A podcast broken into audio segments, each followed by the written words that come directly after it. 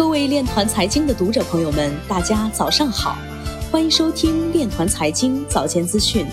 今天是二零二零年十一月三十号，星期一，农历庚子年十月十六。首先，让我们聚焦今日财经。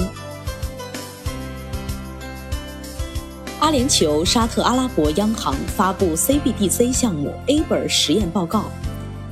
古根汉姆投资灰度比特币信托，引发期权市场大量买入活动。云上南博会运用区块链技术开展线上电子签约。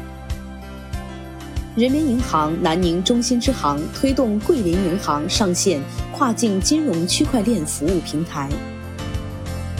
人们对银行缺乏信任，催生了 DeFi 等另类金融服务的需求。比特币链上大额转账较昨日减少百分之四十六点五。Flow 公链推出加密资产管理工具 Flowport。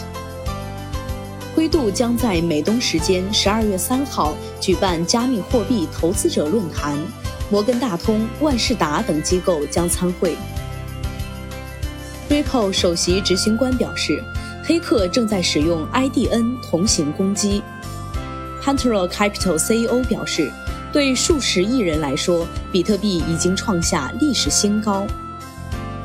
今日财经就到这里，下面我们来聊一聊关于区块链的那些事儿。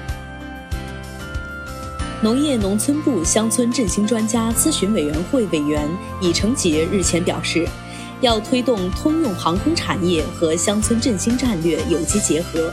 这既是“十四五”期间加快农业农村现代化的需要，也是拓展通用航空产业新发展空间的需要。